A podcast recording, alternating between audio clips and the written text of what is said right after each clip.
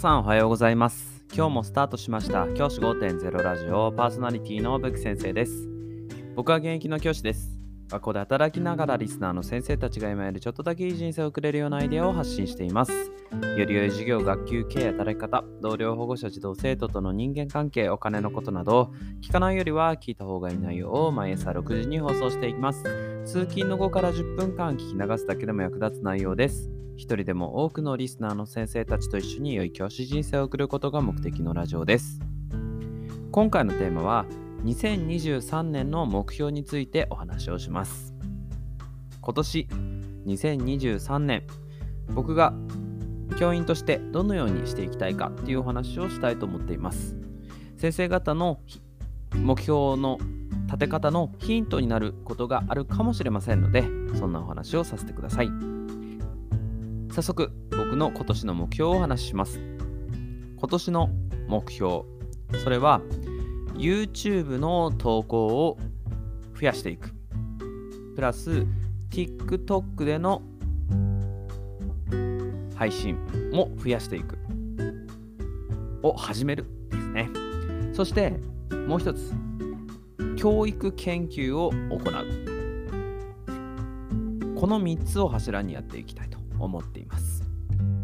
1つ目の YouTube の投稿ですね。YouTube の投稿、本当に少しずつ始めてみました、去年は。で、おかげさまで、まあ、聞いてくださってる方も本当に若干名、多分1人2人くらいなんですけど、いらっしゃるようで、それはすごく嬉しく思っています。登録者の方も2人ぐらい、3人かな ?3 人ぐらい投稿、あの、登録してくださってるようなんですけれども、その投稿を続けていきたいなと、あたまあ、ちょっと増やしていきたいなというふうに思っています。今の形だとラジオのね、再配信みたいな形になっているので、少しその形も変えながら、まあ、Vlog みたいなものしたりとかあとは教育に関する話題について紹介したりとかなんかそんな形でちょっと YouTube での配信も頑張っていこうかなというふうに思っています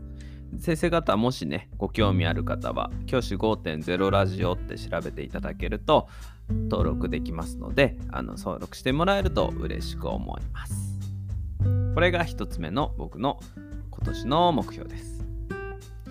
2つ目が TikTok です。TikTok がですね、僕、あのー、投稿の方を あのし始めようかなと思っています。TikTok ですね。はい。TikTok ってご存知ですかね？あの、まあ、いわゆる TikTok ですよ。あの、ね、あのいわゆる TikTok を投稿しようかななんていうふうに思っています。それは何でかっていうと、今は若い世代の人たち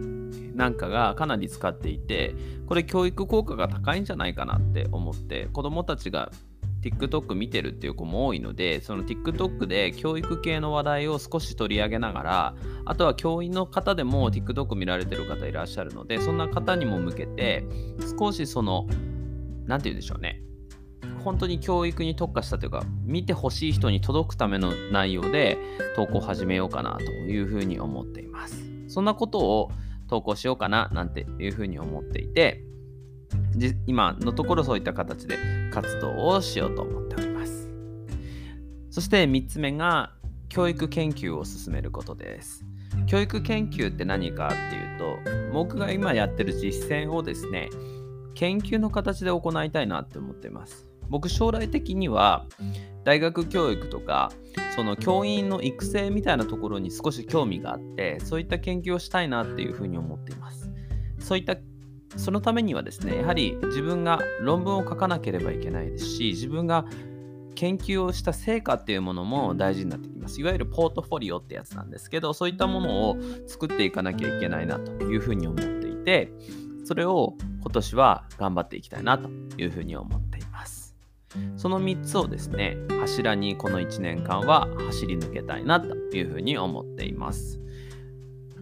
まあ、こういった形で話をして、先生方たちにちょっと、あのー、お伝えしたかったのは、まあ、目標を立てることとあとは新しいこと一つ始めるっていうのは大事なのかなというふうに思っています。僕のこと今年新しく始めるのは TikTok ですよね。TikTok は初めて本当に全くやったことがないところからスタートなのでどうなるかもわからないんですけれどもそこから始めたいなって思っています。あとの2つ YouTube と論文研究に関しては今まで少しだけやってたところもあったのでそれをバージョンアップしていくっていう感じですよね。で大事なことはいっぱいいろんなことを始めようとしないことだと思います。目標を立てる上で。僕は去年もですね一つ目標を定めてそれについてやっていたっていう形がありました。今年も同じように一つ目標を定めてその目標を叶えるために頑張るっていうことをやっていきたいと思っています。そして僕がその目標を叶えるために行っているのが普段使うノートの1ページ目にその目標を書いておくことです。そうすると意識的に無意識のところまで自分が何をしなきゃいけないか目標っていうものを意識して行動することができるのでそうなっていくとやっぱり目標の叶える確率っていうのも上がっていくと思いますそういったことを今年1年間やっていきたいなと思っておりますまたそれ以外、目標といってはあれなんですけれども、少し筋トレもですね、去年1年間でかなりやれたので、それを続けていきたいと思っています。で、毎週ですね、毎朝ですね、筋トレ、近くにですね、僕の家の近くに公園があって、その公園に懸垂できるような棒があるんですよ。その棒を使って懸垂も毎朝やっていくっていうのも取り入れようと思っています。まあ、やりたいこといっぱいあるんですけど、で、それが1個全部叶うかどうかわからないですけど、3日坊主を、僕は3日坊主のことを、をたくさん増やしていけばいいんじゃないかって思ってるんですよ。3日坊主で終わることが、例えば100個あったら300日できるわけじゃないですか。そういうふうに考えて、飽きたらやめるでいいんだけども、それを飽きたらやめて次のことを何か始めるっていうことも大事かなと思っています。TikTok ももしかしたら僕飽きてやめちゃうかもしれないけれども、3日続いたらいいなって思っています。そのぐらいな感じで、ラフに始めて、とにかく0から1を作ること、目標の中で自分が立てる目標で0、全くやったことないとこから1、ちょっとでも始めるっていうことを作ることが大事だと思います。僕は3日坊主上等だと思って目標を立てていますし、そういった形で先生方も僕はそういうふうにやってきて今まで少しずつ自分が成長してきてるかなって思ってるので3日坊主上等な感じで目標を立てながらやってみるのもいいかもしれません。で、その3日坊主ができなかった時になんで自分はできないんだなんて思う必要は全くなくて3日続いたらよかったじゃんって0から1を作れ始めたことができたことが一番大事じゃんって思って生きていくのも大事だなって思っています。ぜひ先生方、今日は1月1日です。目標を今年の目標一つ新しく始めることそして今まであったものをレベルアップすること考えてみるのはいかがでしょうか。今年1年間よろしくお願いいたします。今年は毎朝6時の投稿をお約束します。毎朝6時にお聴きくださいじゃあ今日はこの辺で起立で着席。さよならまた明日。